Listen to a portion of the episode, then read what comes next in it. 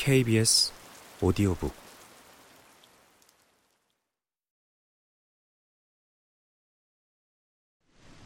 하지만 그녀는 머리가 쿵쾅거렸고 통로는 너무 좁고 어두웠고 얼른 약효가 나타나 밤 공기 속으로 도피하고 싶은 마음뿐이었기 때문에 그 애가 뭘 하는지 집중할 수가 없었다.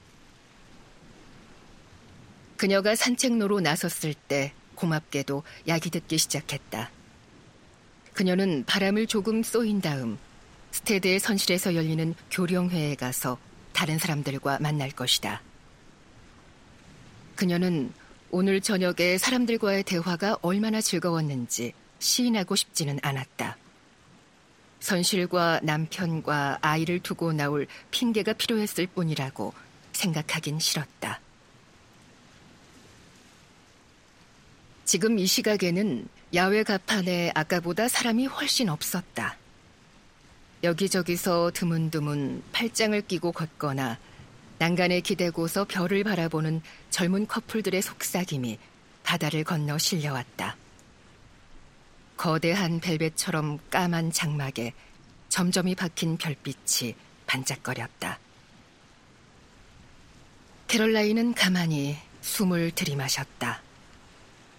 도시 밖의 밤하늘이 훨씬 아름다웠고 그래서 울고 싶어졌지만 그녀도 알다시피 눈물은 나오지 않을 것이다. 그녀의 어머니가 입버릇처럼 말하길 아름다운 게 존재하는 이유는 고통과 기쁨으로 이루어진 삶의 완벽한 조합을 느끼게 하기 위해서라고 했다. 고인이 된 전 남편 헨리는 절대 인정하지 않은 발상이었다. 그녀가 맨 처음 마크에게 끌린 이유 가운데 하나가 그거였다. 그는 이해했다. 그는 슬픔과 한데 어우러진 소소하게 아름다운 것들에서 감동과 경외를 느꼈다. 갑작스럽게 휘몰아친 바람에 휩쓸린 종이장. 기름 얼룩이 진 무릉덩이에서 날개를 퍼덕이며 멱을 감는 비둘기. 바람에 흔들리는 쐐기 풀로 뒤덮인 다스러져 가는 폐허. 아무도 모르는 슬픔을 꾹꾹 누르려고 하는 낯선 사람.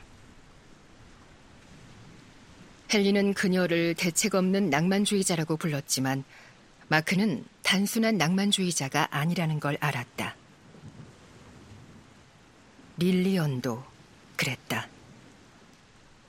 캐럴라인은 마크가 릴리언을 사랑하는 마음을 이해했다. 여러모로 그녀도 마크 못지않게 릴리언을 열렬히 사랑했다.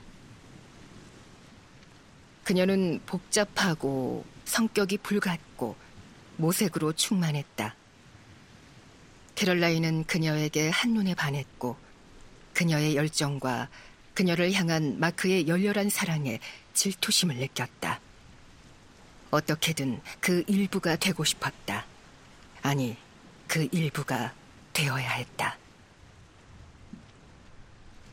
릴리언은 원래 그녀의 친구였다. 캐롤라인이 마크를 만난 것도 그래서였다. 릴리언은 친모에 불과했을지 몰라도 여러 세대에 걸쳐 몰락한 좋은 집안 출신이었다. 두 사람은 자매처럼 가깝게 지냈다. 어느 정도 기간 동안에는